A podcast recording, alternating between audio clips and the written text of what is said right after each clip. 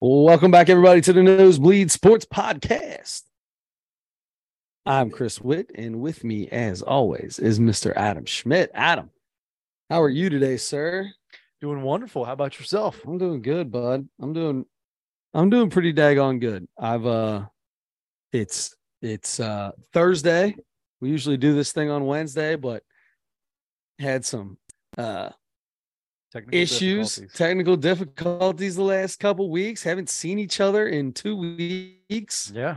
Lots going on, man. I missed you dearly. I missed you dearly. I missed this dearly. Absolutely. I missed this. Feels good to be back. It feels good just to look in your eyes with headset on. Oh my gosh. I'll tell you what, if you can't see, if you're not on YouTube and you're on any other podcast platform that we are on, and you just missed the fluttering of the probably the longest eyelashes on any other human being that are real. that are real. And they are not real. Not a single one of them. I don't know how they stay on. Yeah. I don't know how they stay on. I do know how they stay on because my 6-year-olds, well, they're 7 now, but when they were 6, they had to have fake eyelashes for dance. I do know how they stay on. Glue.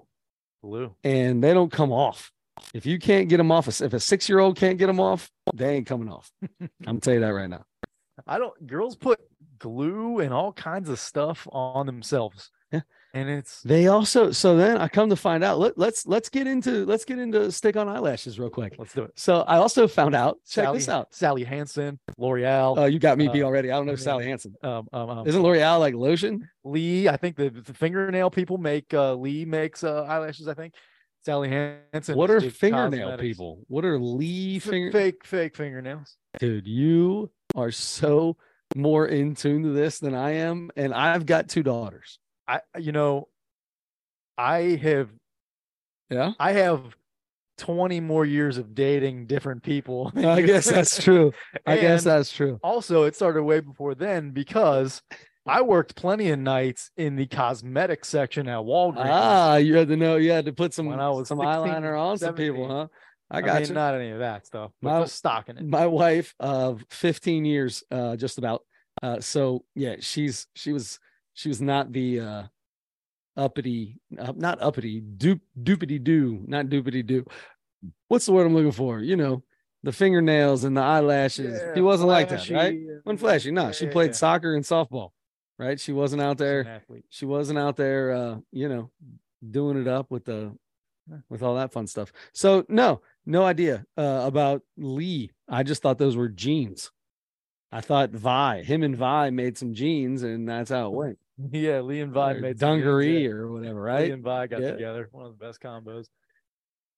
Go down in history. Anyway, the cool thing that they make now that I come to find out is you don't need glue to put the eyelashes on. Did you know this? Stick press on or stick on? No. No sticky at all.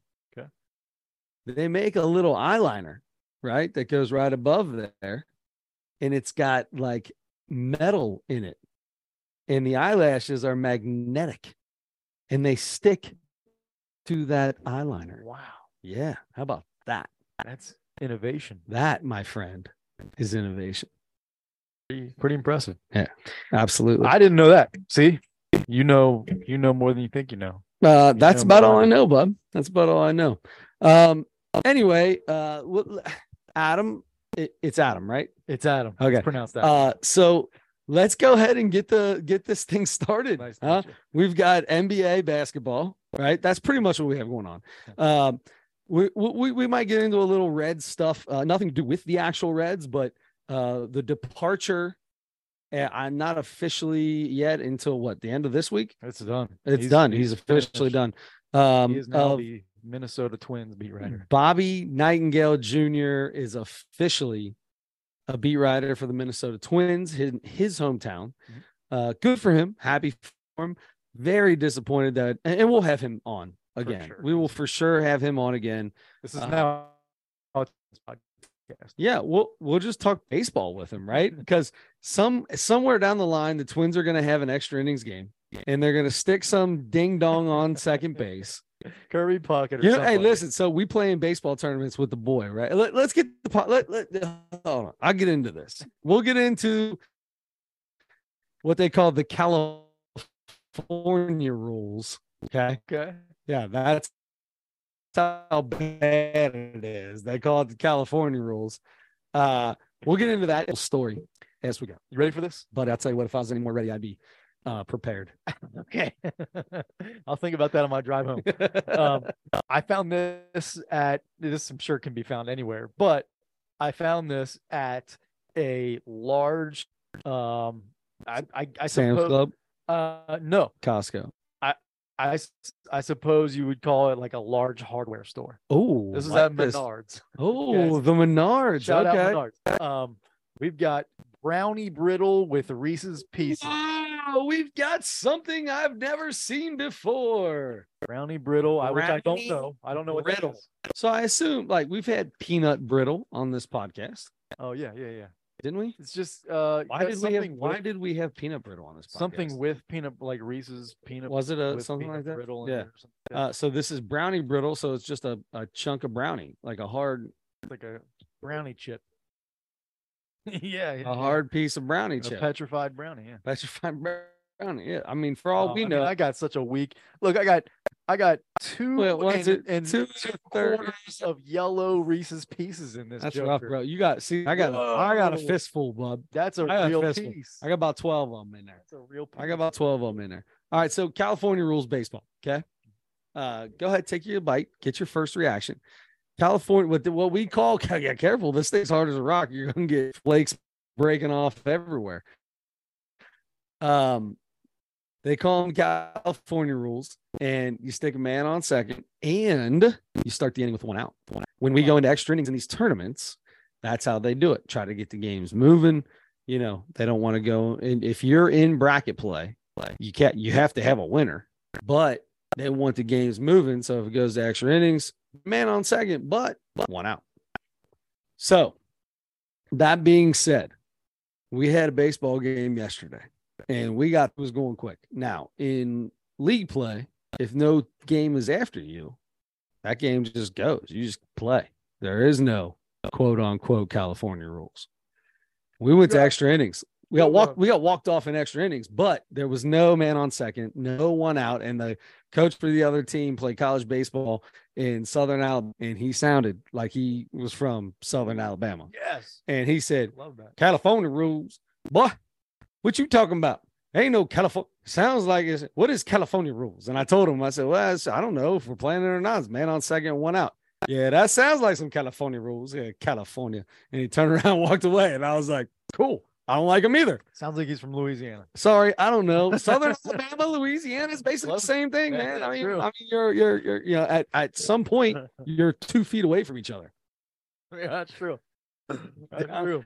They both have Cajun people, probably. I guarantee it. So he wasn't Cajun. He just had a big, deep Southern accent, and I can't do a Southern accent. Can't do it. No, you're very good at your Southern accent. Your Southern accent is impeccable.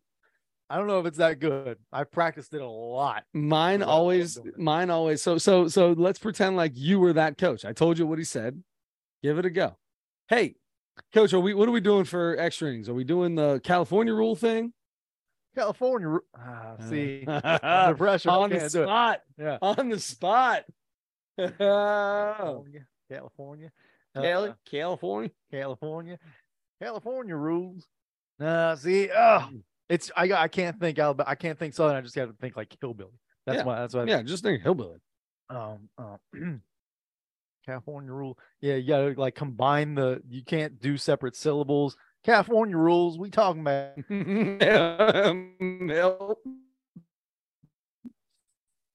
like that. I don't know.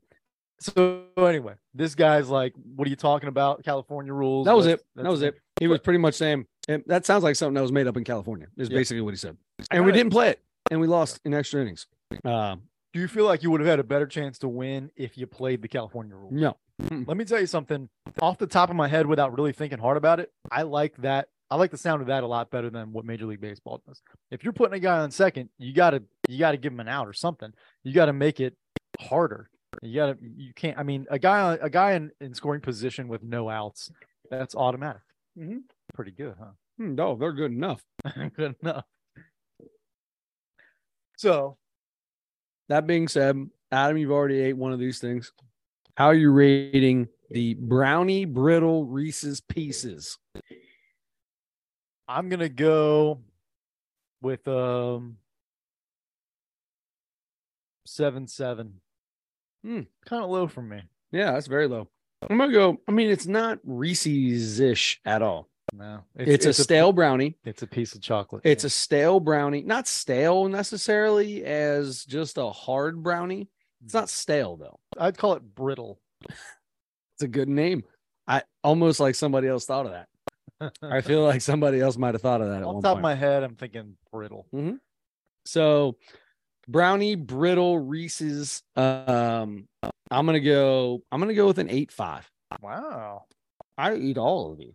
I don't have a problem with this at all. Notice I put them a lot closer to you there. Mm-hmm. I'll eat all more. Day long. Keep going. No doubt about it. I'm going to eat them. No doubt. Not bad. Not bad. Like we always say, not bad. Just not my favorite. Just not Reese's. When you were walking by this, did you go, "Oh my God, I got to get this"? Yes, only because I saw it as something different that I haven't. That's seen. What I mean, right? Yeah. Not like, oh my God, that looks delicious, right? Anymore, when I see something I've never seen, I always walk by, and if I see orange and yellow out of the corner of my eye, I flip my head around, like, please be something new. Yeah, yep. I just saw that, and I'm like, I think my brother even pointed to it or something. I'm like, oh, you know what? Actually, I'm gonna grab that. They got like manly tools and stuff like that. I got some candy from Menards.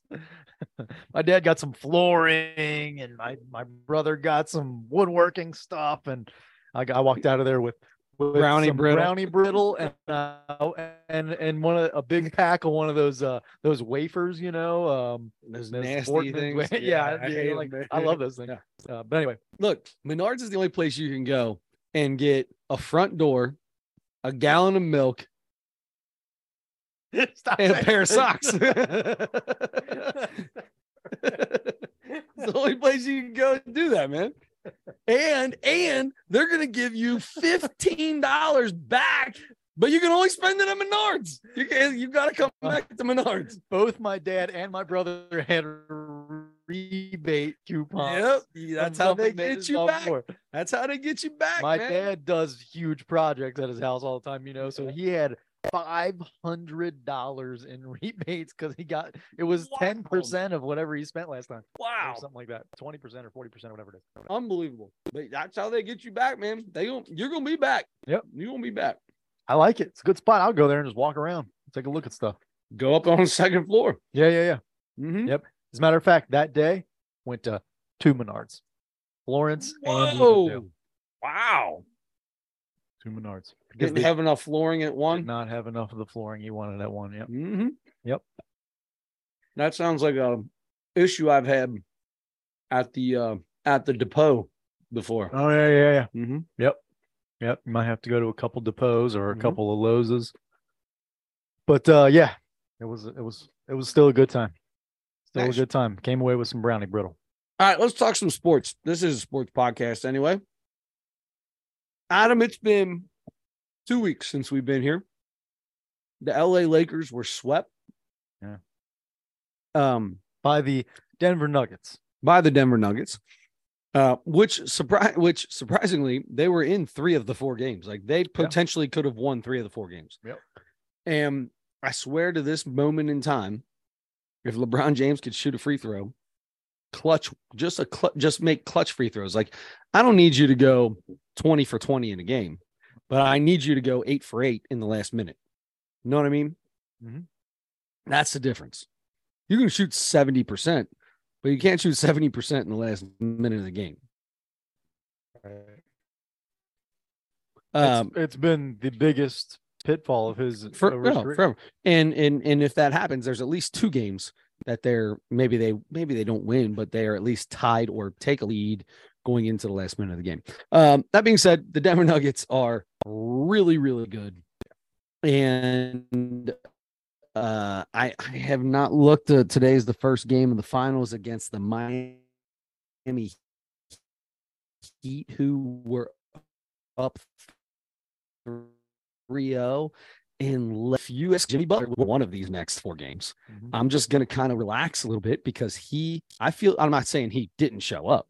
He was still there, but he wasn't playing like he was in the first or second round. He wasn't playing like he was in the first couple games of that Celtics.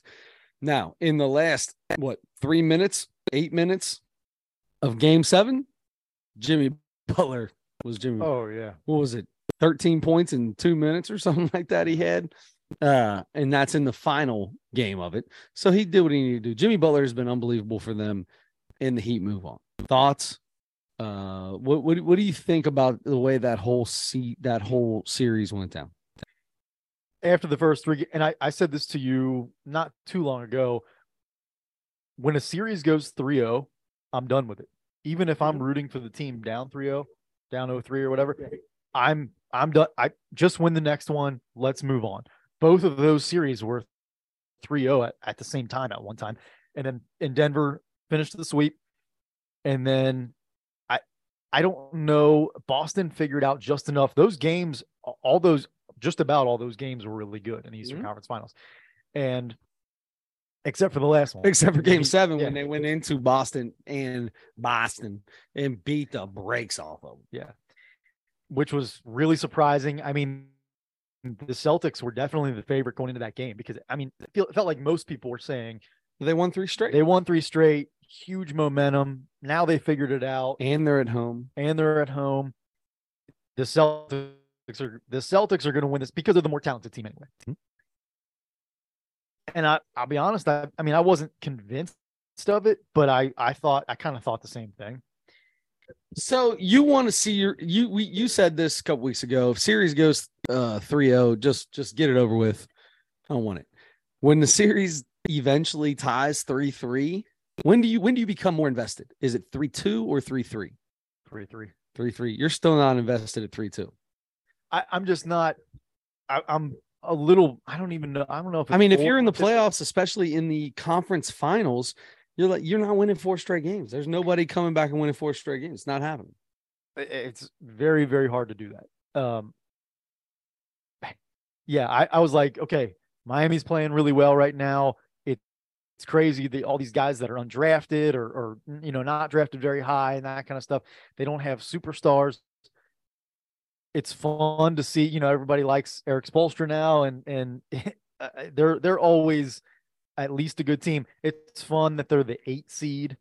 They're the 8 seed that beat the number 1 seed and then went on to win 2 more series. Now 8 seed in the finals. But I was.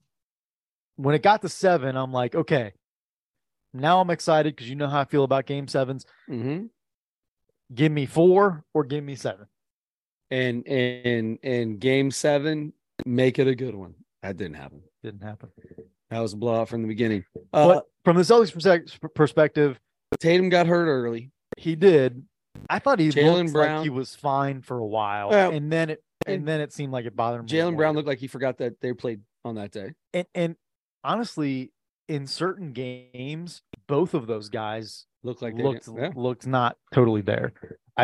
And at the end of games, both of those guys in that series had plays where they're trying to go one-on-one and they just miss dribble and just lose the ball trying to dribble. That in these playoffs, and maybe it's been going on for a while. In these playoffs, I didn't watch a ton of it, but I did watch a few of the Lakers games. I watched quite a few of the Heat games in the first round and the second round. And it just, there's a lot of that at the end of games where these guys, like the ball just dribbles off a foot or a pass that is so, like some of these passes these guys are making are 15 feet over the guy they're throwing to's head. And I get it that these guys are long and athletic and it's a difficult play to make, but it seems like at the end of the game, play at their best. And it doesn't always feel like that happened in a lot of these playoffs. It's a lot of sloppy basketball. Yep. Which is disappointing. I mean, you want to see the stars make plays at the end of games like that. And it I agree with you. It seems like it's happening a little bit more lately for some reason. But, there's all this talk about what's going to happen with Joe Mazzulla. People, when they got down 3-0, everybody's like, Joe Mazzulla is not fit for this. He's not ready to be a coach in a big time organization with a great team like this yet. Mm-hmm. But then they won 3 straight games and we're playing for a chance to go to the finals then after that. So I don't know how much I think people are still kind of wondering that, but we'll see what Brad Stevens decides to do. It's less than 1 year in. I think you got to give the guy another shot. You don't hire the guy to get to the 7th game of the conference finals. He did part of the reason they didn't get swept. Yep. You know what I mean? Yep. And it's – I feel like they need another shooter, because when Tatum or Brown are driving and they've got to give it up because they're getting doubled or whatever, and all the – it's like – it feels like the same play happens in so many basketball games now in the NBA. You have the drive. Somebody comes over and helps. You kick it. You swing it. A guy gets an open shot, an open three. But when it's – Al Horford and Marcus Smart shooting most of those shots. Marcus Smart was shooting most of those threes. That's not a good thing. It's not a good thing. And that was a game 6. I mean, he was on fire. But he's not a shooter. He's a professional basketball player and he can get hot. Mm-hmm. Same with Al Horford. He's not a shooter either. He can make threes and that's why he shoots them. That's why he shoots corner threes, but he's not the shooter you want shooting high volume threes, and especially late in games when you really need them. So they've got defensively, I think they've got all the pieces. They've got to figure out how to put it all together, I think, sometimes, but offensively they need another. Derek White should have never left the floor. I think Robert Williams should have never left the floor for them. Derek White was their best player in that series, I think. I mean, he had the tip. He had the tip. Game 6 that went on, moved him on. He's one of their best defensive players, and he was one of their best offensive players for sure in that series. Anyway, they need to add at least another shooter, I feel like. And I don't know. We'll see. I mean, the Celtics are the Celtics. They'll figure out some way to get to stay good, I think. They're very rarely not a good team, but they've got to make some kind of a personnel adjustment. And I don't think it's the head coach. I think for now, you try something else to keep the core together. People are talking about Jaylen Brown's going to get traded to the Hawks or the Spurs or somebody like that. If he goes to the Spurs, I'll be fine with that. But Jaylen Brown doesn't want to be there. All the times this entire season where all of these people are asking him, when they went on their little spurt where they lost like 7 out of 12 or 7 out of 10 or whatever it was bad, and He's making comments to the effect of, well, if they want me here, I guess we'll find out. And they're going to show me if they want me here or not. And, making those kind of comments and stuff like that. And he doesn't show up in game 7. He's in and out, just like Tatum. Tatum was in and out the whole time. Humbly, he's one of the best players in the world. That was my favorite quote ever, by the way, after he had 3.5 terrible quarters and played like a great 4 minutes. And humbly, I'm one of the greatest players in the world. That's the silliest thing in the world. But he is. I mean, honestly, he can be. Yeah. But anyway, my point is I just don't see Jaylen Brown coming back. It doesn't seem like he wants to be there. Or that he feels like anybody else wants him to be there. I'm pretty sure he's still under contract. So I think he would have to be traded. Mm. But if he wants, that was the whole point of the talks was were they going to re-sign him?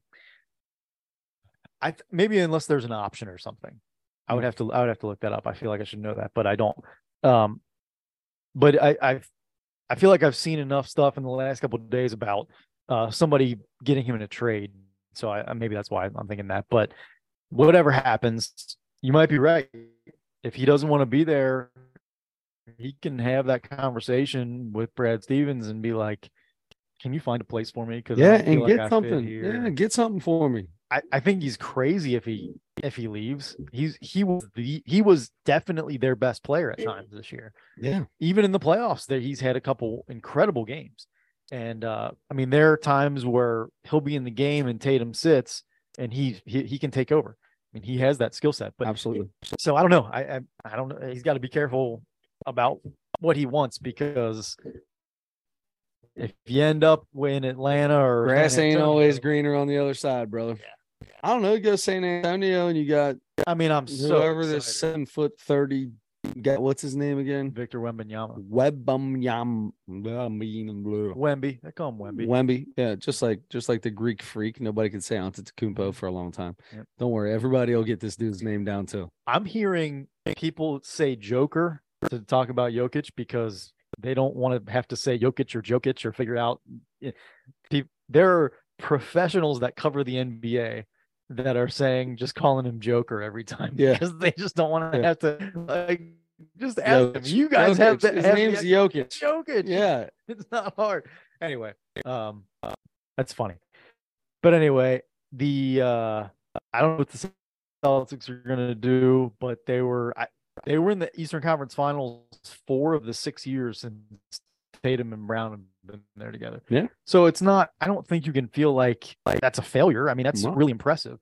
If you're right there, figure out the next piece. Mm-hmm. Figure out what to add to that. There's something missing. What is it? Yeah. What is it? Maybe Ray Allen will come back out of retirement for a little while. Bring Ray Allen. He's a shooter. Mm-hmm. Bring Ray Allen and Reggie Miller back out of retirement. Why not Paul Pierce? Stick him in the corner too. Yeah. Yeah. Just because you don't like Paul Pierce doesn't mean that. I love Paul Pierce when he was playing. Man. Like I said, over the years, I was like, when he was playing. All right, so the finals is here. Denver and Miami. Parker has already been very vocal to me, my son. He's going Miami in 6. Ooh. I think that's crazy. There are so many people in this country that are taking the Miami Heat, and I don't know if it's the love of the underdog, the Jimmy Butler effect, or the fact that nobody knows anything about Denver. Yeah. But this Denver team is damn near unstoppable. They swept the team that was the best team in the NBA over the last 2 months, a month and a half. Yeah. And they swept them. Right. I'm going to tell you right now, but they're the number 1 seed in the better conference for a reason. That's right. They're playing as good as Miami looked in the first 3 games of that series in the Eastern Conference Finals. Denver has been playing pristine basketball. I mean, they are firing on all cylinders. They're very tight right now. Their offense looks fantastic. Jamal Murray is back to being an all-star level player now. He looks like he did in the bubble. Yes. He's before the ACL or whatever he had done. He's been awesome. Jokic has been awesome. The two of them play very well together. And then you get great play out of guys like Aaron Gordon and Michael Porter Jr. You're getting really good play out of all those guys right now. Michael Porter Jr. was a number 1 overall pick, or projected to be a number 1 overall pick for his senior year in high school, his freshman year in college. But injuries, do things. He was still like the number 3 pick, I want to say, or something. Maybe he was even still 1 or 2. I don't know. He was still a high pick, but his injuries are gone. And that kid, it's years maybe since he was drafted, and he is like getting to watch this guy. Michael Porter Jr. could be a star. He could. He's got the potential. Watching him play, you've got, obviously, Jokic is unbelievable. And 10 assists in the first half tonight. Game 1. Sounds about right. And what's his name? The Kentucky boy with that shoots the 3 arrows all the time. Jamal Murray. Jamal Murray is fantastic. But I truly believe that this Michael Porter Jr. kid is going to be the difference in this series. Very well could. And he's gotten a lot better defensively lately. Aaron Gordon's been really good defensively. He's been a lockdown defender. Gordon has been a huge defender he was on LeBron most of the time. Yeah. Yep. Those guys are just playing really, really good basketball together right now. And 105-94, so they won. Denver won game one now that we know that. Denver in five. So you think Miami sneaks the game? I think Denver sweeps. I think this is Denver in four. Miami, great run. You just had to go seven. You're playing right away. You're shorthanded. You don't have a lot of your stars. You've gritted out so many of these games. I love Miami. I love this team. I love the way Jimmy Butler plays. So if they were full strength, maybe it'd be a different story. Now, they're saying that Tyler Hero could be back for game three. That could be a big boost. Okay. Yeah. Maybe even game two. He's still got to be in basketball shape. There's 7 days between games for some reason. It's not seven, but it's like 3 days between. Like the one next game's not until Sunday. The thing that cracks me up is there's like 2 or 3 days in between game one and game two, and they're both in Denver. And then there's one game in between flying from Denver to Miami. I don't understand that part. I don't either. It should be one game separating if you're in the same city, and give them an extra day with flights. I don't understand that. They did that in the Western Conference Finals too. Didn't make any sense. I don't know why you wouldn't put as many games on a 3 day interval. Try to make it Monday, Tuesday, and Wednesday, or Tuesday, Wednesday, and Thursday, or something like that. But anyway, it's so that you don't have to start every game at 8:30, which means it's going to really start at 8:45, and everybody's up until 11 o'clock. Well, that was kind of fast, I guess. But anyway, finals are here. We're one game in. I'll take Denver in four. You've got Denver in five. Parker's got Miami in six. There we go. Okay, that sounds good. You know, one thing I was glad about the Celtics extending that series to 7 games was so that the finals didn't start a couple of days earlier, because I went to my very first rap concert this week. I want to talk about this. I'm pretty excited. All right. I feel like the finals would have been going on. I would have missed a game. And that would have been Tuesday night. It would have been terrible. So I've got a question. I know a few people that have been to rap concerts. I'm a huge hip hop guy myself. You are a hip hop fellow. First off, who'd you go see? Harry Mack. Help me out. He is he made himself famous online. Okay.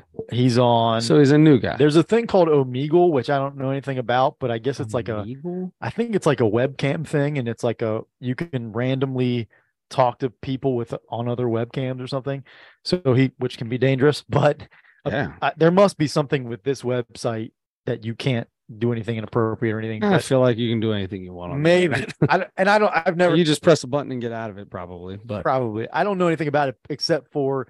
He goes on this, and he also goes out to like different places, like where there's going to be people around. He went to like the Lincoln Memorial. He was like in Washington D.C., and he lives in L.A., so he'll go like some busy place in L.A. or something, and he'll just go up to people, to groups of people, and say, "Hey, I'm a freestyle rapper. Do you guys mind if I do a freestyle rap for you?" And you know, if he gets a yes, then he'll be like, "Okay, well, I need a word from each one of you, a challenging word, so that you know I'm freestyling this. I haven't written it." Yeah.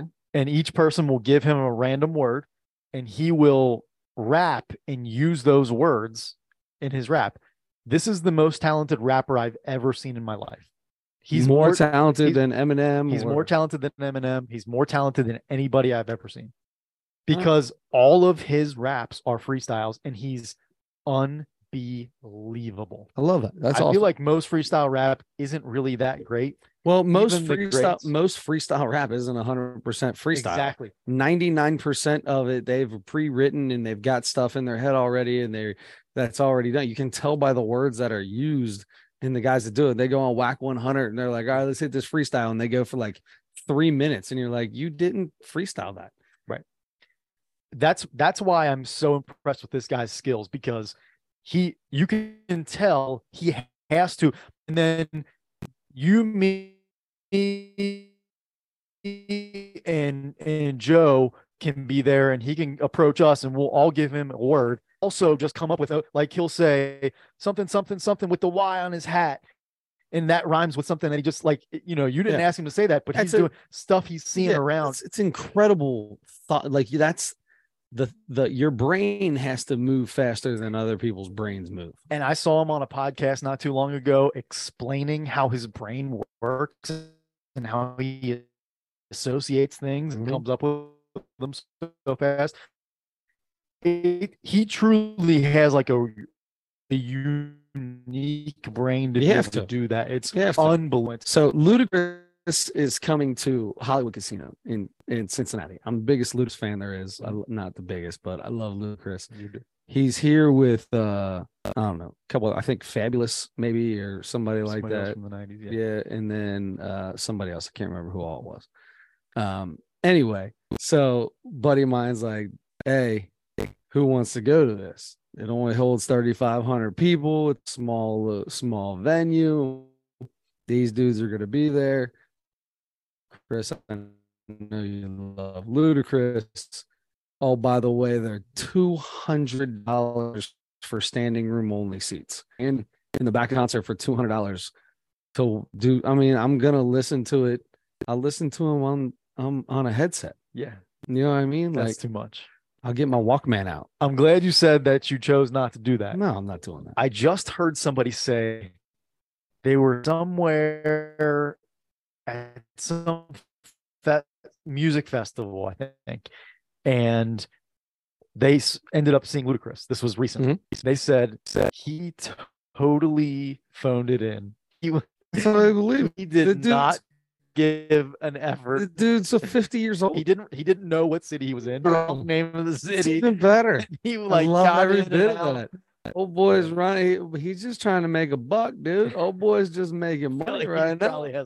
He's got enough, but why not get a little bit more? And nobody cares. All you got to do is come out here and go, you know, back up. You know, I've got 5 Ludacris albums. I was super into them too, but I just heard that. In the last 2 weeks, somebody was saying that. I'm a huge Ludacris fan. He is probably my favorite rapper. I love Eminem. I think Eminem lyrically is insane.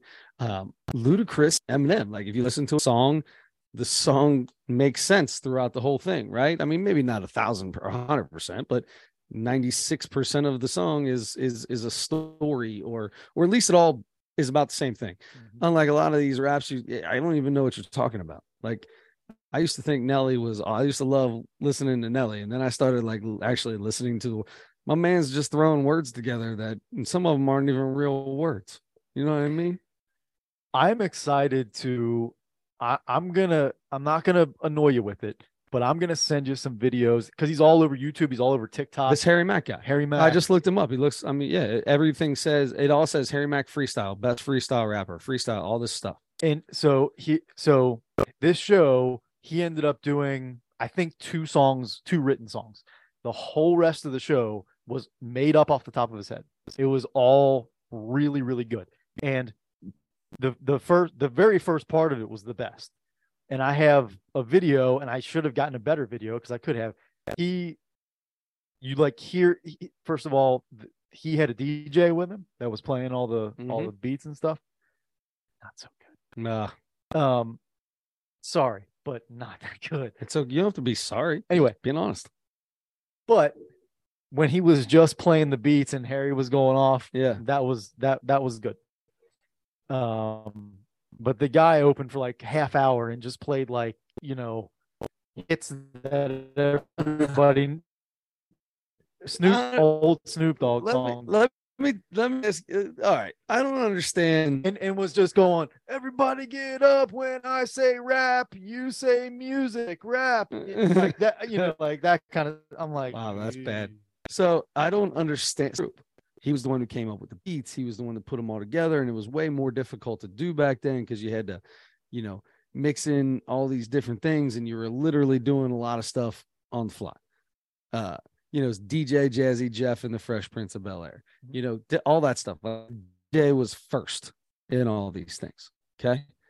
Nowadays, all DJ does is play a song and then slowly mix in the next song into it.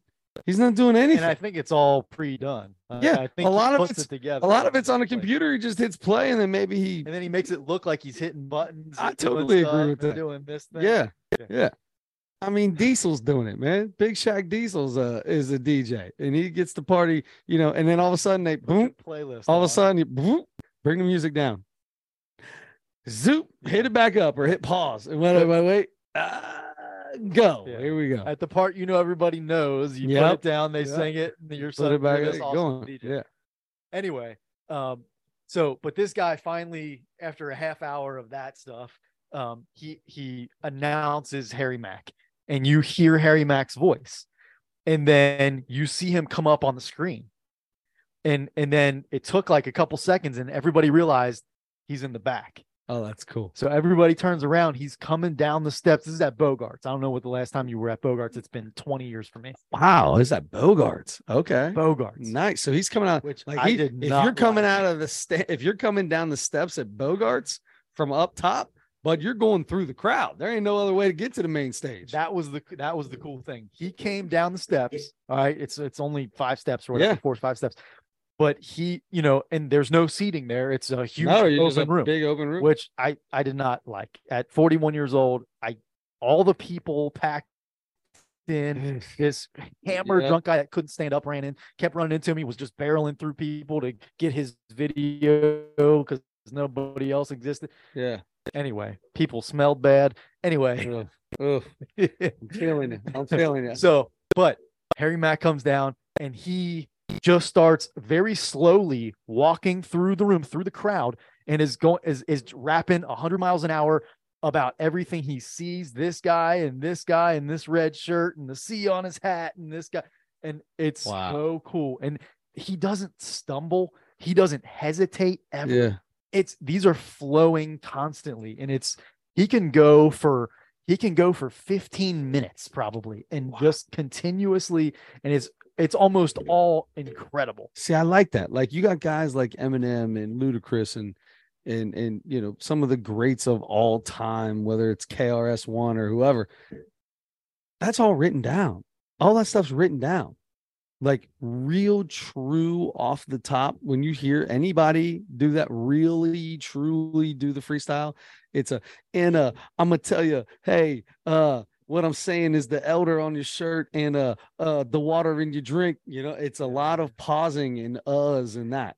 So to hear, like to get somebody who's just flows consistently, I'm excited to listen to this guy. He's so good, man. And so he did that. So he's doing that, walking slowly through the crowd. So he comes where he's about probably 10 feet away from me. Okay. He's really close. And, you know, people like there's like security people, like kind of like, okay, like you guys coming this way. Yep. And then, you know, there's a spotlight and a camera guy right on him. So you can still see everything. And so he's like really close. And I'm like, you know, 3 people back from where he is. Yeah. And I'm like, whoa. And so I'm like trying to get a video thing. And the guy keeps like walking in front of me and stuff. And then 30 seconds after I stopped that, I'm like, okay, you know, good enough.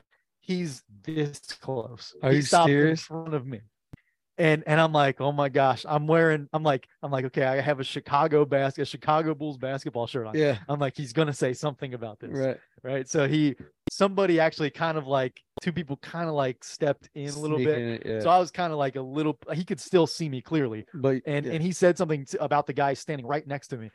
But anyway, I was that close to him to see him perform that close. That's cool. It was really, really cool. That's cool. And then he went through the crowd and then down some steps, and the camera, this was like one of the coolest parts. The camera kept following him. He went down the steps, backstage, up this other flight of steps, to get back on this hallway, up this other flight of steps. The whole time he's by himself now, and through these hallways and stairs, and he's I'm spitting fire like this, you know, there's the fire exit sign, and he's like, as he's walking through, he's just like seeing stuff on the walls, you know, and just like, that's cool. It's so good, man. So then finally he comes out of the curtain onto the stage, and everybody's going crazy.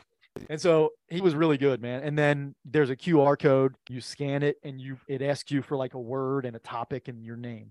And so you can submit that. So then like a couple times he would stop and they would put up somebody's name and the word they posted. Yeah. And so he would be like, okay. And so he would like rap for a couple minutes and he would incorporate the word. He might incorporate the person's name or whatever. Yeah. And so, and then he did a couple times where he had people walk around and give like three people a backstage pass, and they took them backstage and he brought them out on stage. He said, okay, we're on topics now. I'm going to try to do a whole song on the topics that you guys give me. And so like, and he used like three people to do like, okay, I need something, you know, when you're I need a problem that you have, and somebody will give him a problem. He's like, the next person, I need, tell me, you know, a place that you go on vacation or some, your favorite thing or whatever. And so he like they would put those things up. Yeah. And he did a whole like 5-minute song using those topics and those words that those people had. Wow. The very last one was amazing. It was like, I mean, I almost cried. It was these three people came out and he's like, you know, give me, I forget what the topics were, but he's like, give me something. And this girl goes like, well, she ends up telling this long and people started getting bored, but she tells it, well, my mom died in 2011 and she had this, you know, and her last words to me. He did that, and the other guy that was with her, or there was another girl that her grandpa died, and he at one time gave her this camera, and she got really into photography and because of that, and she this memory and stuff. He did his last song, almost one of his last songs he did was using these people's personal special stories and made a whole rap song about it off the top of his head. It was amazing. Wow. So he did that, and then he you know, closed it out, and then came back on, like people were cheering for an encore. He came back out. They put a couple more words from earlier that people submitted and stuff. It was so good. It was so good. I gotta check this dude out. Yeah. I gotta check this guy out. So like when you were saying you went to a rap concert, I'm thinking, oh man, I wonder who he went to. Yeah. Was it Snoop? Was it Dr. Dre? Was it somebody? I don't think I would go to any of those anymore. I don't think I would go just because I don't know. I'm not a concert guy anyway. I'm like not in I'm any not way, either, shape, really. Or form. I went to this one. I'm going to Earth, Wind, and Fire in a month. That's it. I just don't. I don't want to be like, if I had a little box somewhere and it was like, you know, 8 seats and I had 4 people with me and there was room. Yeah. I'm down for that box. I'm totally in for that. Like I've been to, what's the one down there? 52. What is that? Right off Kellogg Avenue. Oh, Riverbend. I've been to Riverbend and they've got like the little box areas and there's like 8 seats in it. And there was like 4 of us. And it was like, oh, I went and watched Sublime with Rome and 311. And I was this is awesome. Like, this was great. 311 is cool. Space. 311 is, by the way, best sounding live band I've ever been a part of. It sounded like I was listening to their CD. That's what you want. And it never happens. It never happens. Either you can't hear the lead singer, you can only hear the lead singer, or you can't, like, it's never feels right. The voice was great. And you knew it wasn't lip sung because he would just start talking in between. And it was the same loudness and the same crispness coming out. And it's like, oh no, that 311 was legit. That was pretty awesome. My brother's seen them 84 times, I think. Yeah. 311 live was probably my favorite, sounding live concert I've been to. Most of the concerts I go to, I've never been to. Like, I always listen to hip hop. That was what I always listened to. I've never been. I don't really care about country. My wife likes country. Half the time I get stuck in the back, not knowing any of the songs. Everybody around you singing, and I just say every 4 words and make up the rest, and or have conversations with people around me about. Those are my favorite things to do, is talk to other people around me. One time this dude walks up to me and I just started talking to him and we with like just instinctively knew we were going to mess with his girlfriend together. We just instinctively knew it was going down. I was like, what up, dude? How are you? He's like, yo, what's up? I said, Nick, right? He's like, no, it's Jeremy. And I was like, that's right, Chris, what's up, bro? Been a long time. He's like, yes, it's grade school, right? And I was like, yeah. He goes, man, I'll never forget that when you're my dad, because they took you out of the game. And I was like, that was insane. Wait, this is a guy you didn't know? No, we had just walked up and started talking to each other. And I was like, it was the craziest day of my life, man. I never did get to apologize to you for that. I said, that was so crazy. And we're sitting here, soulmate, and dude, this guy's girlfriend is like, oh my God, are you kidding me? Her face is looking at us. No way, that didn't happen. I was like, oh man, it was crazy. And he's over here trying to tell his dad, chill out. I was trying to tell my dad, chill out. And it's like, we're what, 10, 11? He was like, I think we're 11. I was like, yeah, we were 11 years old. Like it had just never stopped. And then his girlfriend turned around and walked away. And he was like, that's the best thing that's ever happened to me. I was like, it's good to meet you, man. Good to see you. Talk to you later, bro. And it was over. Oh my God. That was the end of it. That is an absolute Chris Witt thing there. KJ, we had another dude named KJ. I walked up to him and I was like, what up, dude? How are you? And I said, I ain't seen you since grade school, bro. And he's like, yo, wait a minute, Nick? And I was like, yeah, I ain't seen you in a minute, man. And he's like, come here, come see my dad, dude. Hey, Dad, it's Nick from grade school. This dude really thought I was this guy. Really? And this dude's name was KJ. I'll never forget KJ. Me and Mike Little talk about KJ all the time. I totally sat there like, oh my God, it's been so long, bro. I said, we just, it was so perfect. You just ask the right question. They answer them, and then you agree. It's that simple. It's so easy. Gave him a big old hug. Told him I'll talk to him later. Yeah, good old KJ. Man. But that's what I do at concerts. I listen to music in the car. Or I listen to music. Actually, I don't listen to music in the car. I listen to music when I cut grass. That's about the only time I listen to music. And outside, or when that's about it. Otherwise, I'm listening to talk radio. I don't care. So I love hip hop. I love rap, but I don't think I would. I don't know. I just. Let me tell you another reason why this seemed like it was going to be an okay show to go to, because I guess I didn't really know for sure, but all the videos I watched of this guy, my favorite thing about him, not only his skills are unbelievable, he's a really positive guy. So that's the other thing too. I love that, because you think of a rap concert or something like. There's a picture of the kind of people that are going to be there that I have. I don't want to be in with a bunch of, whatever you want to think is there. I don't want to be there with it. And it's the same thing with, like, I love Pantera. I would never have gone to a Pantera concert. I know, me too. And I loved lots of, like, I don't want to go and get beat up, not beat up literally, but like in a mosh pit and all this stuff. Like, my wife loves this group, Newfound Glory. We go to watch this Newfound Glory a couple years ago. And I spent the entire, she wanted to sneak up to the front. No, let's not sneak up to the front. My left arm hurt so bad because I spent the entire time just trying to protect her and the other girl that I was with her, just shoving people off because all they want to do is jump and bang into you and try to knock everybody over. I don't want to do that. Nope. Stop. Get away.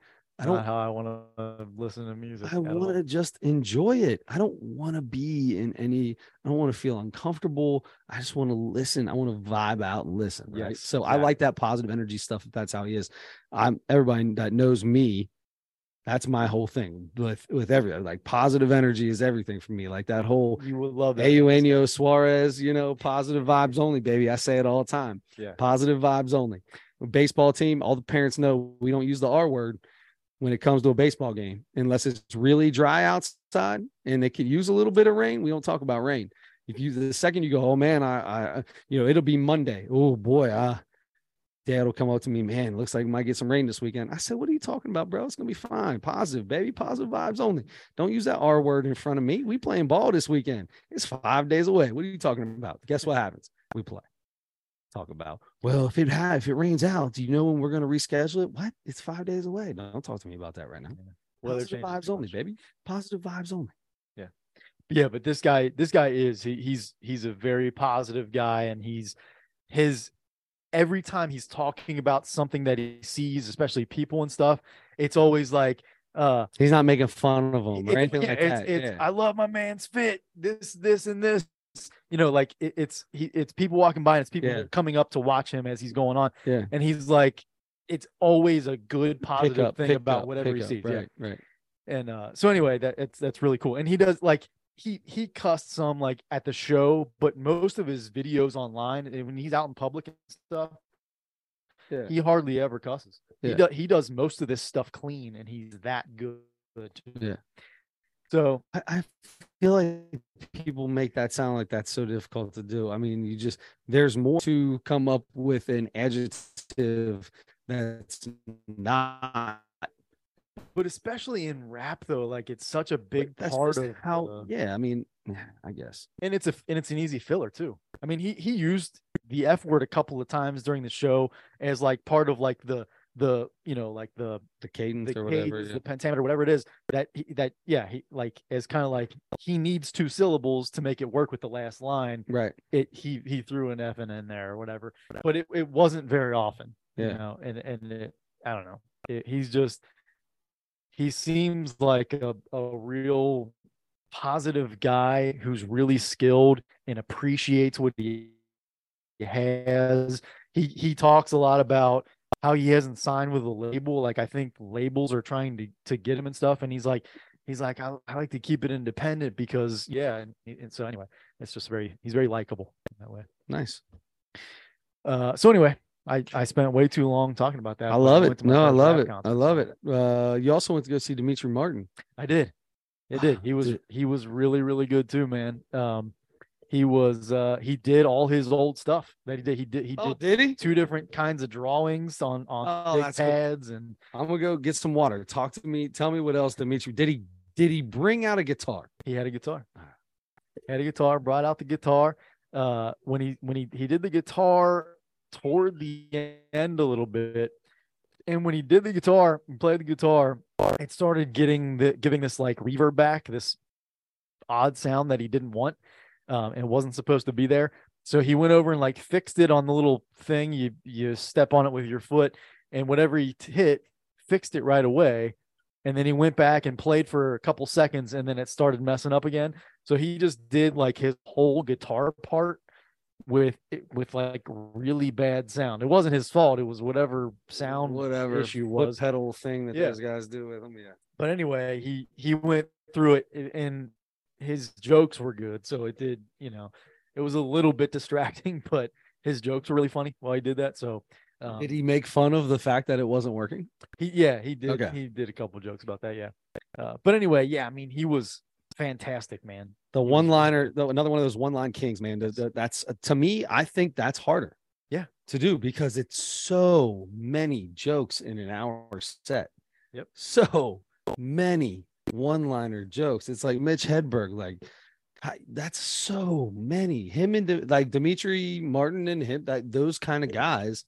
God, you got to remember so much stuff. I know. Most people have a story that goes on for 7, 8 minutes, 10 minutes. You know what I mean? That's one fifth in one story. That's easy. I can remember the story.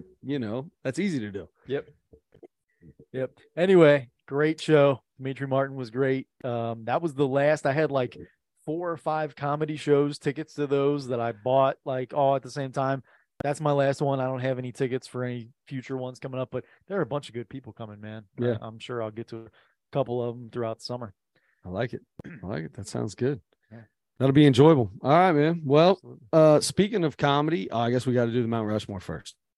Either way, we'll do the Mount Rushmore first. Yeah. We always do Mount Rushmore. We'll save Nick Minnisi. What's his name? Mike Vecchione. We'll save the Italian Stallion for last, and let's go to. What are we going to now? Mount Rushmore of lunch meat. Yes. I'm super excited about the Mount Rushmore of lunch meat. I'm glad you are, because I struggled. I'll be honest. I struggled with it. Okay. I mean, I feel like I could do this. So you've got, there's all kinds of good lunch meat. I love lunch meat in general, right? You've got your regular bologna, great lunch meat.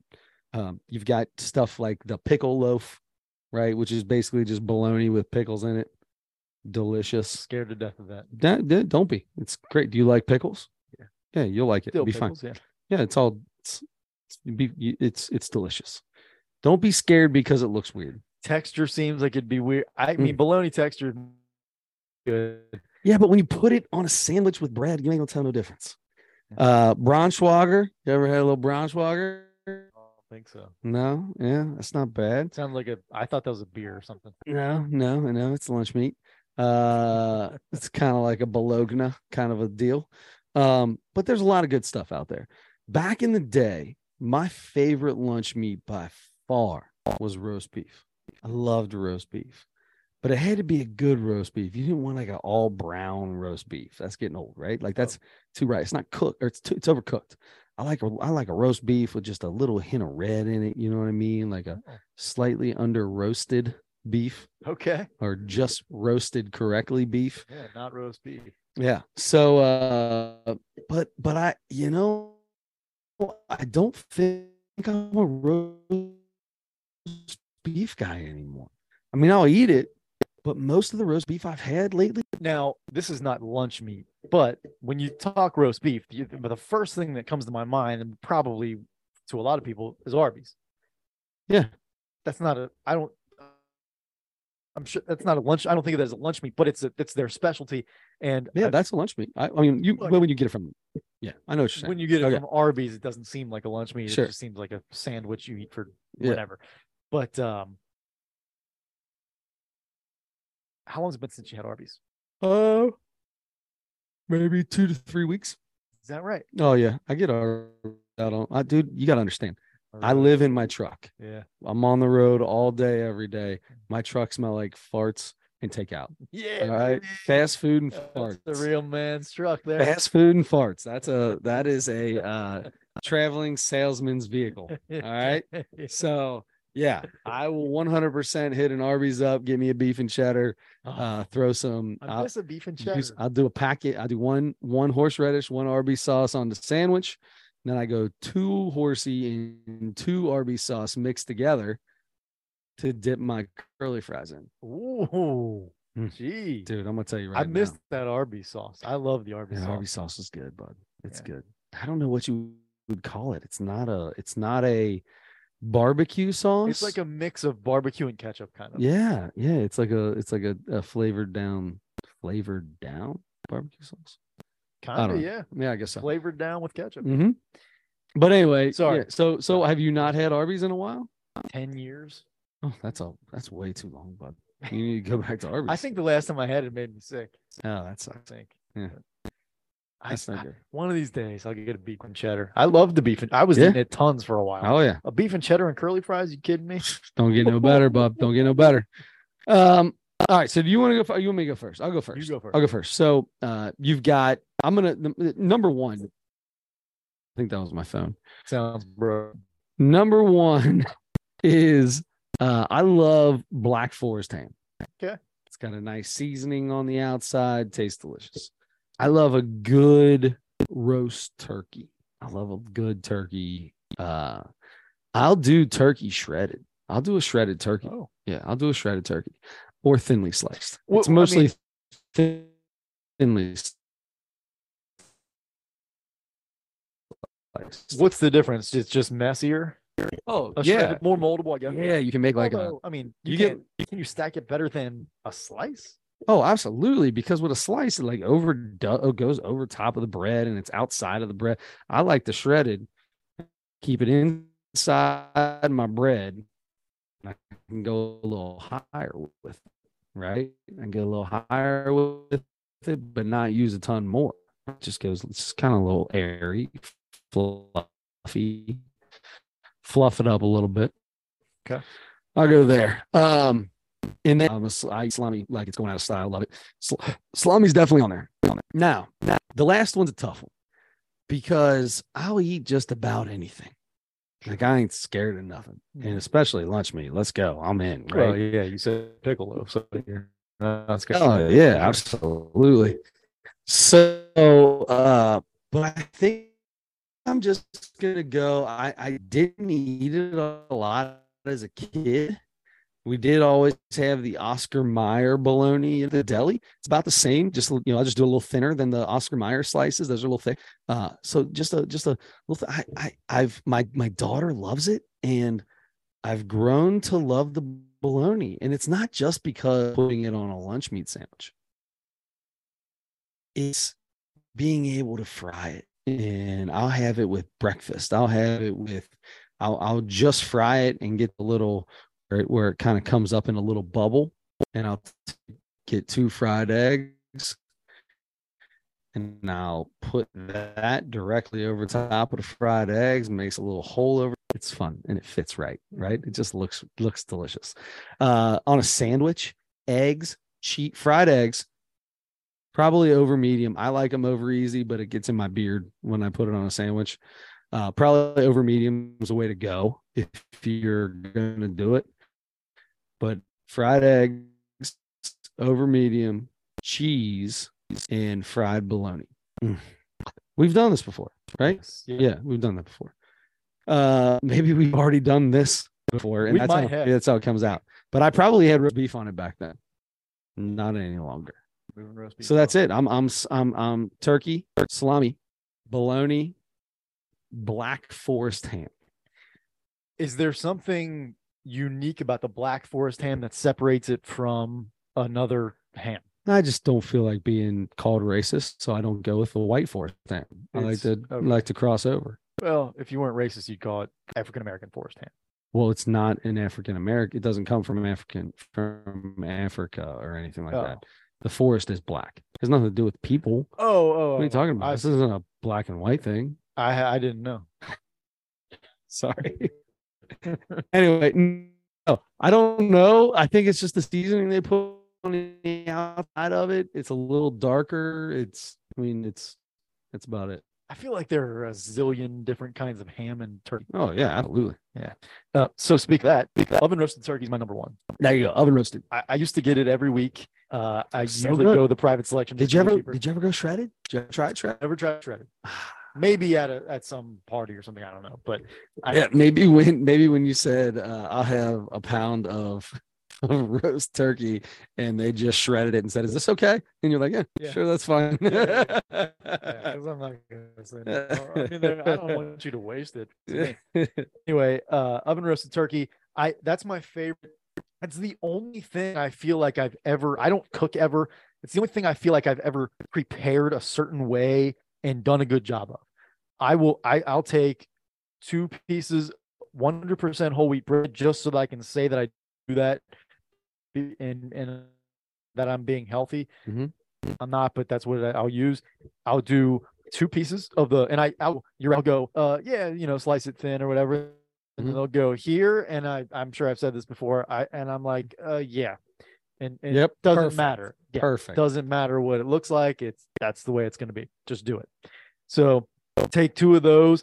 I'll lay them across and I'll fold a piece diagonal to the bread. Oh, you go diagonal. I go diagonal, and then another piece opposite diagonal. Yeah, yeah. So it's like an X. It's an X. And each piece is folded over itself. I love it. 100%. No. I'm big on the fold, because I said I don't like it hanging out the bread. Mm-hmm.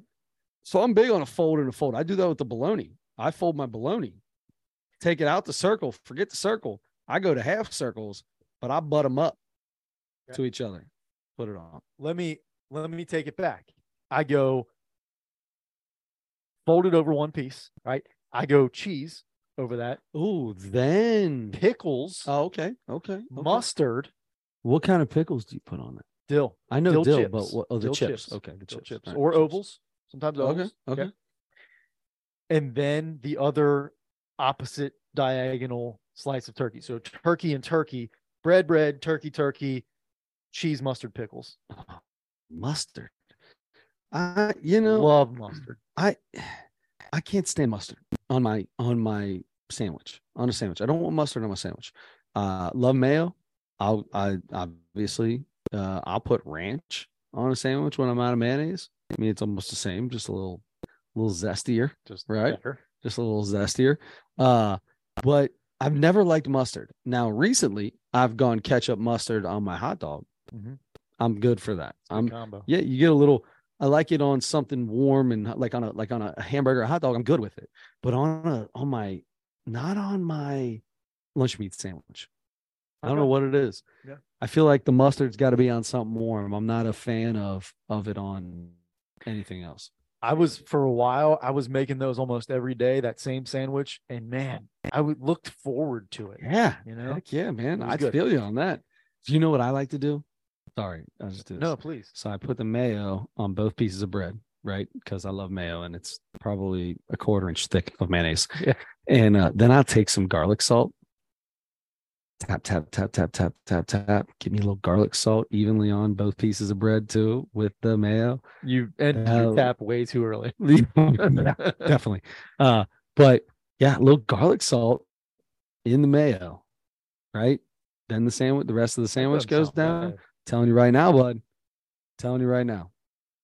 Coming from a guy who loves salt, which I mean, you know, but this, it's good. It's good stuff. Bud. It sounds kind of good. Garlic salt's good. I almost said Black Forest turkey. Oven roasted turkey is one. Hard salami. Give me a hard salami. I don't know what's different between hard and soft salami. I've never had a soft salami. Have you ever had a soft salami? No. Every salami roll I've ever ended up eating has always been a hard salami, even though it's not really hard. It's not hard. I mean, it might be harder when it's in its full roll. As before it is killed. Oh. You know, when animals still alive. What is in salami? What I mean, it's just pressed. Is the white part fat? Probably, or something I don't want to know. Okay.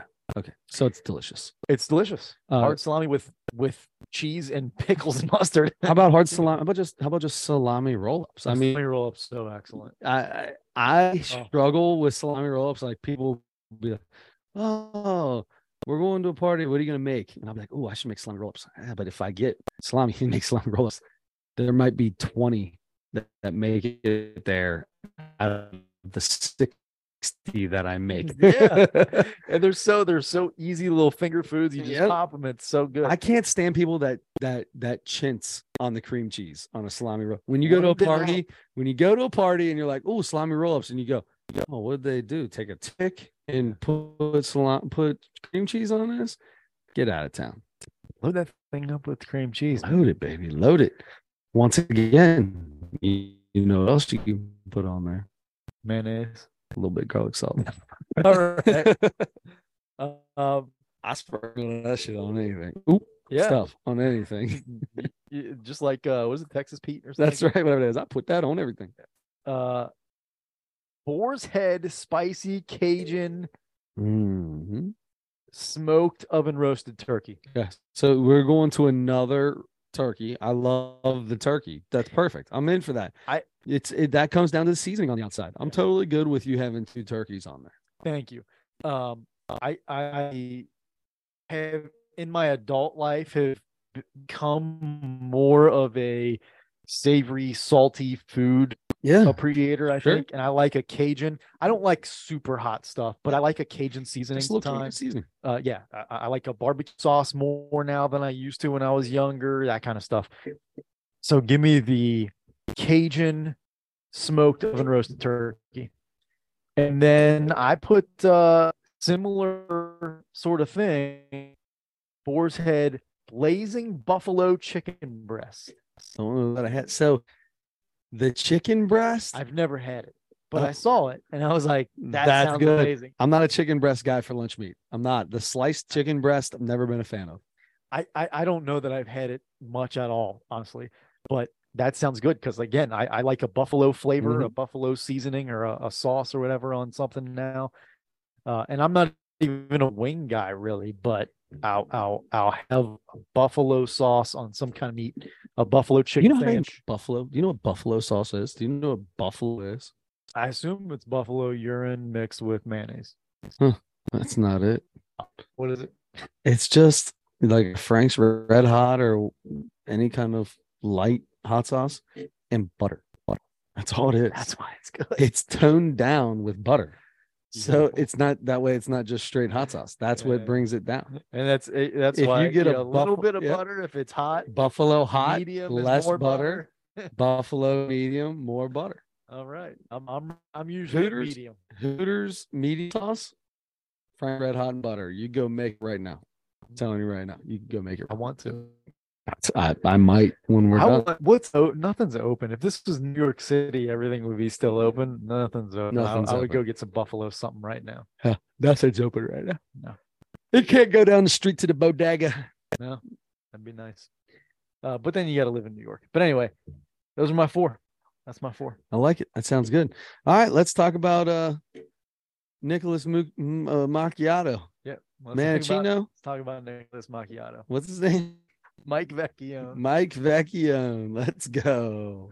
Attractive people. The attractives. The attractives. Something like that. I like it. I like it. I like it. I like it. I'm gonna let you start with this. I started with that one. I'll let you start with this. I'm gonna do what I always do, and I'm just gonna talk over you when you start talking about what I think. But please do. I'll let you go. Please do that.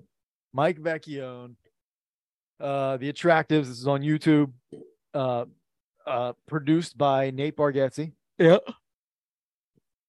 So it has Nate's stamp of approval if you like him. And I love Nate Bargatze. How can you not? Guy on my son's baseball team. Kid on my son's baseball team. His dad, so I guess his grandpa is friends with Nate Bargatze's dad. Really? Yeah. Yeah. He from Tennessee? I guess. I don't know where they're from, but they know each other. He came into town and grandpa came in and visited and hung out with old boy's dad. How about that? That's pretty cool. I was like, huh, I think you need to work that friendship. Hook me up here, bud. Yeah, exactly. Very cool. Well, Mike Vecchione is, because he's in this class with Nate and with Big J and Dan Soder and all these New York guys that are around their late 30s, early 40s that are really good right now. He's right there with those guys, not quite as big in names as some of those other guys, but he's friends with all those guys and he's been around and he's been doing this for a long time. Moved in with his girlfriend during the pandemic. Oh, yeah. By the way, best part of the entire thing was the moving in with the girlfriend from Indiana. A lot of stuff. He moved in. He was already in New York, moved in with his girlfriend during the pandemic because for the previous 10 years before that, lived with Dan Soder. They both moved in with their respective girlfriends. Dan Soder is now engaged to Katie Nolan, and Mike Vecchione is, I guess, still with his girlfriend. Anyway, I don't know why I told you that. It's just a fact. I know. I thought you were getting ready to talk about some of the jokes about the girl. I wrote that down because I felt like a lot of that stuff was really good. It was. It's always a big thing moving in with somebody, especially for the first time, and you can get a lot of stuff out of that, and he did. Mm-hmm. I don't have anything more specific than that because I wrote this down a long time ago. Yeah, I know. We did this. We're 3 weeks behind. I didn't listen. I didn't watch it the first time. Then I did watch it and we didn't have the podcast and it's been, I apologize. No. I'll tell you. Fine. Yeah, go ahead. Next. What's your next? I wrote down Charles Edward Cheese. Charles Edward Cheese. We have rats. I also wrote down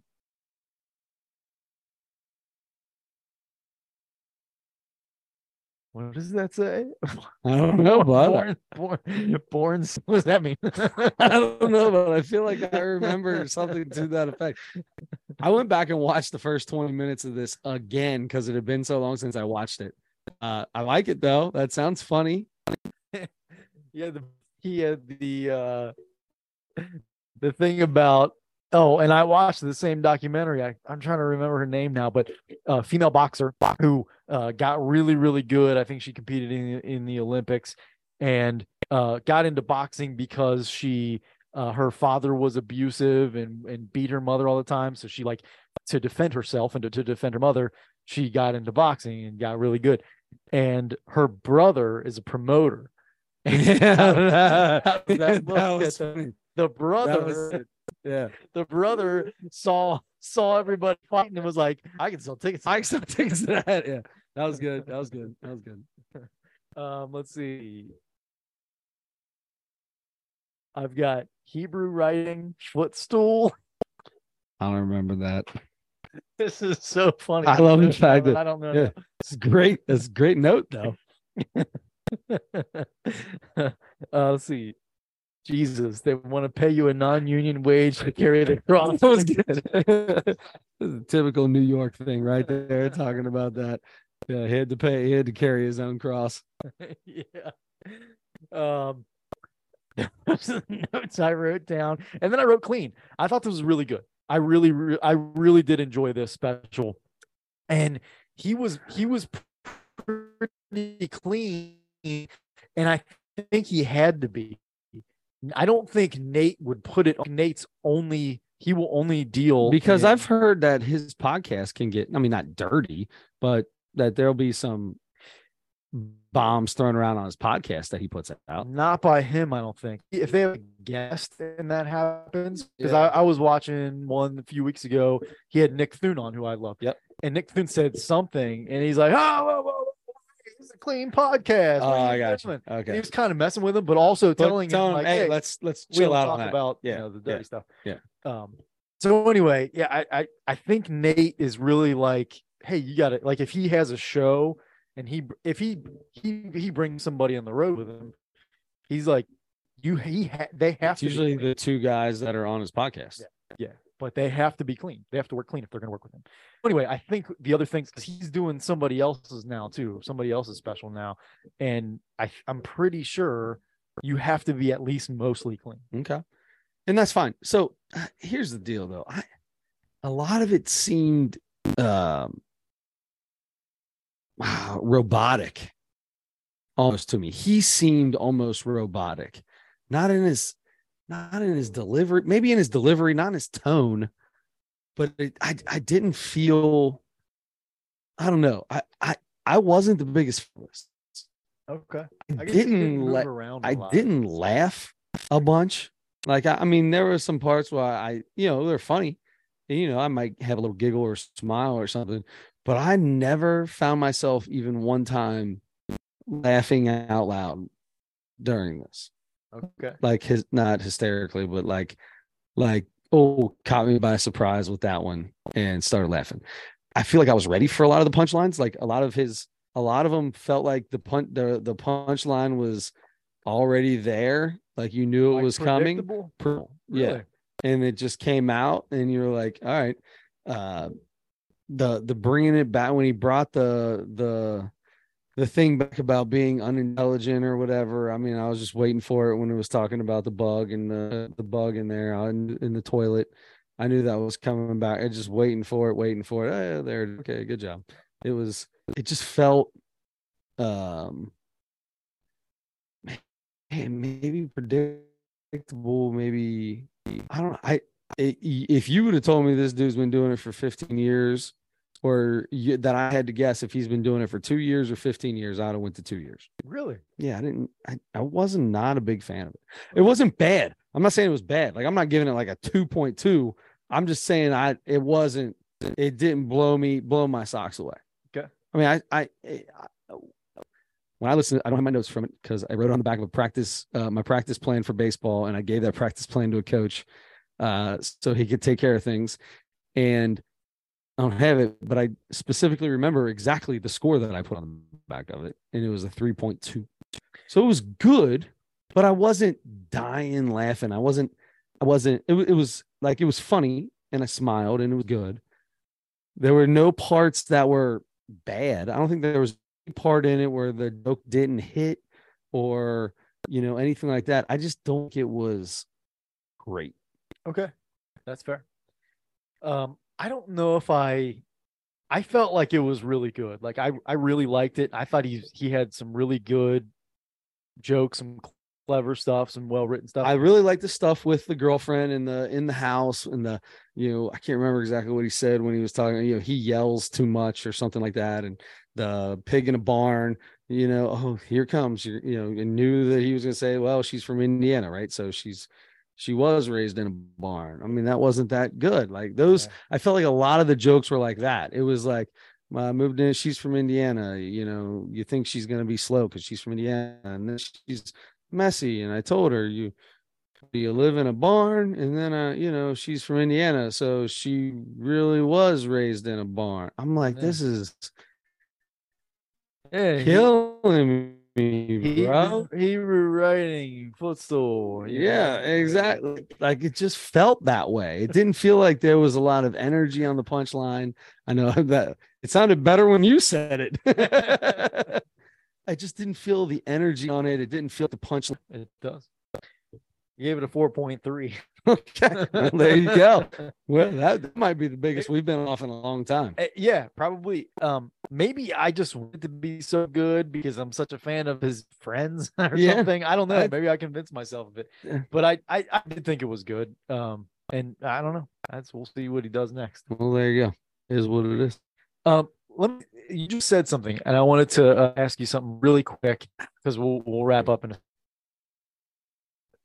you have, I know that you have something or multiple things that is a must for every practice, drills, whatever it is, warm up stuff, whatever, something that you need to incorporate into every practice because it's that important. I mean, every practice is not the same. I mean, obviously we stretch and toss the exact same way before every practice. Our tossing, we toss with a purpose. We talk about tossing with a purpose, not just go toss and then come in, work your way out. When you're catching a ball, things when you catch a specific way, like as you work out, we're catching the ball and putting a tag down. As we work in, or as we work out, we're catching a ball like we're a cutoff man. Step to throw, and then turn back around and throw. When we're working our way back in, we catch it, make a tag. Right, you're catching, make a tag. So everything has a purpose like that. But that's normal, not normal, but that's just tossing, stretching. I don't know if that's what you mean. But there are days where it might be we've had a terrible base running game. So it's like, all right, run straight down here. Let's base run right now. We're doing base running, and we'll do that for most of the time. But if there's something that I put into almost all of my practices, it's probably ground ball fundamentals. That's being fundamentally sound on ground balls is the most important thing because that's the most popular hit ball. And if you can't field it and throw them out, then you're never going to win a game. And we're very good with that. I was going to say at that age, especially like school ball and stuff, you guys play at a higher level, but like a lot of kids that age, games go 3 hours and get called for darkness in the fourth inning because every play is an error. You right. know what I mean? No, that doesn't happen with that. That's right. We had one error in our last game. Maybe actually two. The very last play would have been considered an error. We had one ground ball that was missed, and he kept it in front of him and went to pick it up. And just as he picked it up, it fell back out of his bare hand. So he wasn't able to make the play, but he kept it in front of him. He did a great job there, right? It wasn't rolled through his legs, then he did this kind of stuff. And then we had another error at the very end of the game. We got walked off. We had second, third with one out, brought the infield in, couldn't have got anything better. Ground ball to the second baseman, fielded it, and just overthrew the catcher. But that happens. It's tough. That happens. That's a high level high school. That happens everywhere. So that's tough play. I mean, that's a really, really tough play for a play you don't always make. You're never working on fielding a ball and throwing back at where the ball was. You work on coming through the ball, getting around the ball and fielding through it towards first base. So it's totally different. It's a very difficult play. But no, yeah, most of our listen, we're 10 years old, right? You're going to have errors in the game, but we always say keep it under, you have one or two errors and we should be fine. One or two errors and we fine. We don't in 6 innings of baseball. Now when there, the other, there are days that are worse, but for the most part, I don't think we've had a game that's had more than 4 errors in it. That's good. That's very good. But we also have time limit. It's an hour and 50 time. Well, 2 hour time. You can't start an inning after 2 hours. Unless there's no game after you, then they'll let you play. We played extra innings the other day, and it went about 2 hours and 15 minutes. I gotcha. Most of our games are over an hour and 45. Why? Why do you ask that? I want to know why you ask that. Is there something you incorporate in all your practices every single time? We did. A lot of coaches, I think, believe in like shell drill every day for 20 minutes. Some people do it. I didn't do it that much, but and not every single day, but we would do at least one rebounding drill every day. Mm-hmm. We would do, and maybe not the same one, but there was like a 5, a rotation of maybe like 5 rebounding drills. that we'll do, and we'll do at least one, usually two or three every day. You know, a lot of course shooting, you're shooting free throws every day. But I listen to a podcast. It's the 5-Minute Coaching Podcast. It's this like real successful high school coach from Wisconsin, and he puts one out every day, and he has coaches come on, and that's one of the questions that he'll ask most of the coaches, like, what is one thing that's important that you do every day in practice, or that's like the most important thing for you to do in practice every day? So I was just thinking about that when you were talking about that just a little bit ago. Yeah. I would say fundamental on ground balls is the thing that we absolutely do every single time. I love that. I feel like that's, yeah, because it's a harder thing to get. It's a harder thing to field cleanly than a fly ball or a line drive. Yeah. Fly ball's going up, coming down. Ground ball's getting hit, and you don't know where that thing's going to go. That's right. Especially on the ball fields we play on. It ain't a beautifully manicured major league field, that's for sure. I played softball one time. I think it was at OzCamp, and it had rained a ton, and it was just a giant mud puddle, and it was like somebody came through and just ran through it for hours.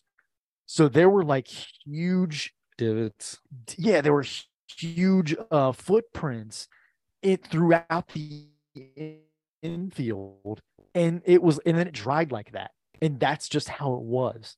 Every ball hit on the ground was going everywhere. Somebody should be dragging a field. Nobody dragged a field. We drag a field after every single practice. Not for co-ed Sunday softball. Yeah, that still needs to be drugged. Yeah. Absolutely needs to be drugged. I was frightened. We drag our fields at the end of the night anytime they're used. They need to be redone every time. Otherwise, you're going to have that. Yeah. I'll spend half the time on Sundays in softball when I'm at third or short, walking almost all the way to home plate, just kind of taking my foot and trying to smooth out any impurities there are, because this face does not want to be smashed. That's your moneymaker. It is not my moneymaker, but it hurts. My face hurts more than anything else. I took one off the thigh the other day. I'm fine with that. Yeah. Did I tell you? I didn't tell you that story. Oh, okay. We'll do this real quick. Let's do it. So, very well. I wear a cup. I have worn a cup since I was a little kid. I might have went through a little stage where I didn't for a little while, but I always wear a cup. If I'm playing softball, I got a cup on. Right? Old school jock strap style. Make sure you play infield. Yes. Now, if I like back in the day when I was younger and I would go to the outfield, I'd take it out if I was in the outfield. Now I could. Would you just hold it? Like you'd go I'd take it somebody out, and have somebody hold it for me. Okay. No, I do that though. That is something I'll do at the end of games all the time. I'll pull it out. Somebody will be walking by. Hey, bro, hold this for a second. And I just turn around and start taking my shoes off. And they're like, oh, it's good. I love doing something. I love messing with people like that. I feel like that's something you would get me with. And I would just be so beside myself. Yeah. I mean, I got a pair of sliding shorts on, and then it's inside a pouch in my jock strap. Still. Yeah. So anyway, the swamp down there. Yeah. So I'm sitting here and I'm like, before this, there's the first inning, and I look at this young kid playing shortstop, and I was like, dude, today's the day. So I came straight from my in-laws' house. I forgot my cup. I don't have a cup on. I was like, you got your cup on? He's like, I don't wear a cup. And I was like, you're crazy, brother. You're a young boy. You need to put a cup on. And I was like, this is going to be the day that I get hit. I've never been hit in an advance ever. Never taken one off the cup. Worn one for 25 years, 30 years. Never taken one off the cup. Today's going to be the day. Sure enough, second batter smokes a ball down the third base line. It takes a big hop on me, and I come up, and my hands were in front of my nads, right? I would have caught it if it would have got there, but it hit me about 3 inches away on the inner thigh. I had a nice little bruise there. It's okay, pretty much gone now, but it got me right on the inner thigh, and I pick it up, and I was like, I knew I'd get hit in the nuts. As I threw it, I'm screaming, and everybody's like, oh my God, are you all right? And I was like, no, it missed. But I told you that it was going to happen today. And I thought it was going to get me. Like when I felt it hit my inner thigh, I was like, it got me. The one day I didn't wear a cup, and I'm going to get it. We had a kid at Elder baseball tryouts. I'll never forget. Baseball tryouts freshman year at Elder, Derek Bess. 3 ground balls. Took it, hit him in the cup. 3 ground. I'll never forget it. Doink. Pick it up, field it. Doink. Pick it up and field it. I'm like, oh my God, man. That hit you again? He's like, yep, hit me again. I feel like a cup, like, protects, but it doesn't, like, it still really hurts, right? Yeah, it just depends on how it hits you in the cup. Yeah. Depends on how it hits you in the cup. Because, like, I mean, have you ever watched the Nutty Buddy commercial with Chris Sabo? Yes, I have. That dude takes a 90-mile-an-hour fastball to the cup. Was that like made of steel or something? No, it's plastic, but it's the way the thing's huge. It's like that, but it wraps it. It's got more surface area, so when it hits you, it absorbs in different areas of your body, so it's wider spread like anything else. So the pain is absorbed. Just wear steel underwear then, or something. Wear a chastity belt or whatever. If you've never seen the Nutty Buddy commercial with Chris Sabo from like the early 2000s, late 90s, look it up. Nutty Buddy. It's a cup. It's out there today. He did a thing on Sports Science on ESPN. He did the exact same thing. He stood up. They dialed in the gun, and he took a 80-mile-an-hour fastball right to the ding dong. Dude's crazy. He's the inventor of it, and he's like, "Look, man, I trust in my product. I'll show you right now." Put his cup on, and took it right off the hoo-ha. Nothing, and just a little flinch, and that's it. He's like, "I'm totally fine." And then at the end of the one with Chris Sabo, when I saw Chris Sabo, I told that was the way of breaking the ice to try to get him to actually take a picture with me and my dad. I told him, I was like, dude, that Nutty Buddy commercial with you was hilarious. I was like, that guy was crazy. He goes, man, that guy was nuts. I was like, yeah. So in it, he says, yeah, he starts talking. He's like, this guy's crazy in the commercial for it, or on YouTube it is. And he's like, and then he starts talking about 1988. He took Jack Clark broke his cup. He took a ground ball to a cup and broke his cup. Wow. That third base, man, that's something else. Mm-hmm. You know what I would call it? The hot corner. Just made that up. Did you? That makes sense. Like the ball's coming off real hot off the bat, coming in hot. That makes sense. Over the infield. I kind of like it, bud. I kind of like that. I think I might start using that. I'm gonna start calling my third baseman. I'm gonna start telling them they're playing a hot corner. We can talk about what it might. I mean, cost me. Throw me a couple of. Yeah, I got no problem with that. What if there's a lefty up? Can I tell the first baseman he's on a hot corner? Look, listen. We play a team once or twice a year that has 12 kids on the team, and 8 are left-handed.